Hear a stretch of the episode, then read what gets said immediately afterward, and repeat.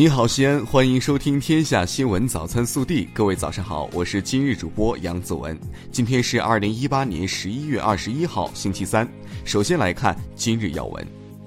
国家主席习近平二十号在马尼拉同菲律宾总统杜特尔特举行会谈，两国元首共同规划双边关系未来发展，达成重要共识。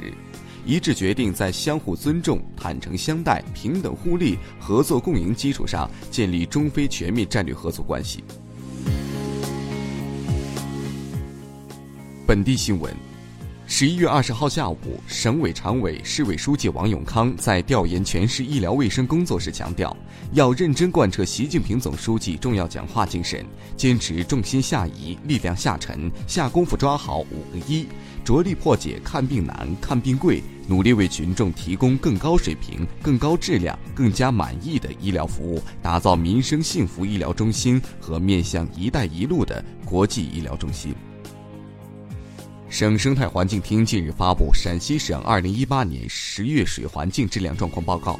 数据显示，十月份全省河流总体水质良好，渭河干流西安段水质良好。西安市在一到十月全省城市水环境质量状况平均改善中排名第四。十一月二十号，西安迎来今年第七十万名新西安人落户的好消息。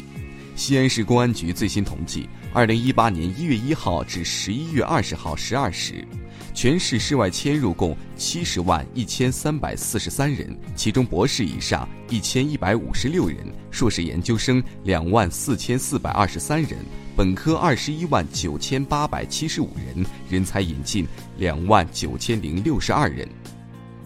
近日，普华永道中国联合数联名品财新智库和新经济发展研究院发布了《二零一八中国城市营商环境质量报告》。西安在营商环境质量指数排名中较去年上升一位，位居全国第六。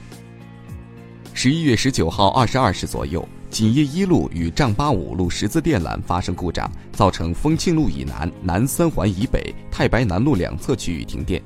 经西安供电公司连续十九个小时全力抢修，截至十一月二十号十八时，绝大部分区域供电已经恢复。尚有劳动路、丰庆路等区域部分用户未恢复供电，剩余用户的供电恢复工作正在紧张进行中。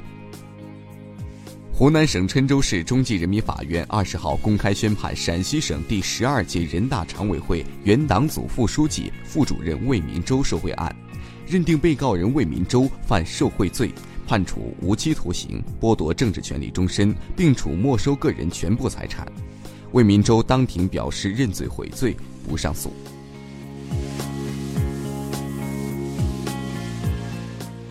国内新闻，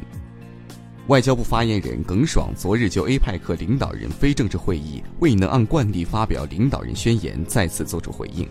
他表示，这是中方和大多数 APEC 成员都不愿看到的。个别成员试图强行推动会议通过有争议的成果文件，把自己的暗文强加给各方。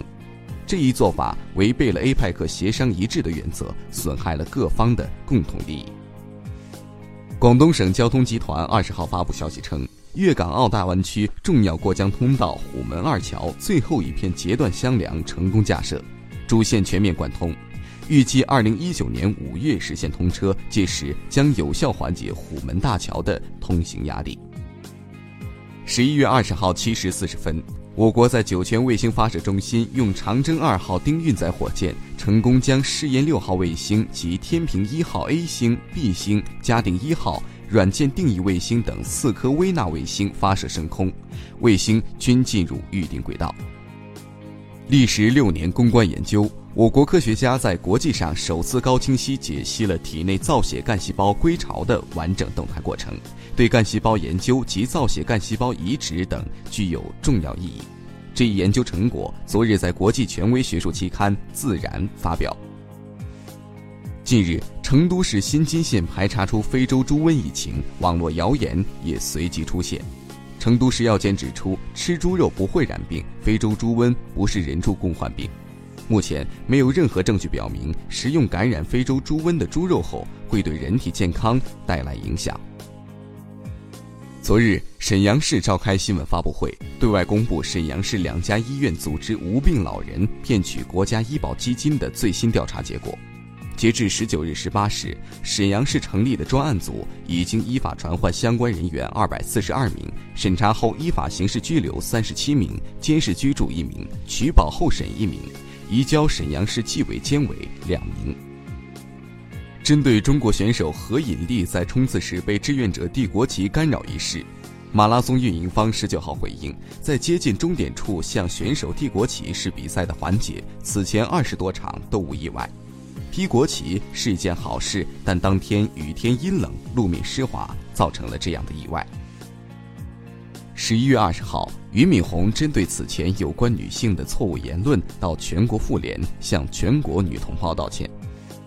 十一月二十号，据上交所网站发布消息，上交所对祥源文化、龙威文化及有关责任人予以纪律处分，公开认定黄有龙、赵薇等五年内不适合担任上市公司董事、监事、高级管理人员。十一月二十号，亚洲杯之前最后一场热身赛，中国男足在海口与巴勒斯坦男足一比一打平。暖新闻。十一月十三号，一名产妇和胎儿命悬一线，危急时刻，西安市第四医院医生刘娥毫不犹豫地跪在病床前，弯着腰，用手一动不动地托着宝宝的双足和脐带，整整十四分钟。刘医生为产妇跪着接生的画面感动了很多人，网友们纷纷称其为“最美跪姿”。近日，辽宁沈阳一只白色的小狗坐在一辆环卫车上，跟着主人上下班。环卫白阿姨称，这只狗五年前因为腿瘸被遗弃，她从狗贩子手里救下来。五年后，自己脑出血发病，狗狗叫唤才惊动了邻居，最终自己被及时救治。微调查，昨日据中消协介绍，百分之八十五点二的受访者表示遭遇过 APP 个人泄露情况。没有遇到过个人信息泄露情况的占比仅为百分之十四点八，遭遇信息泄露的近九成受访者表示曾接到过推销电话或短信骚扰。你收到过骚扰电话或短信吗？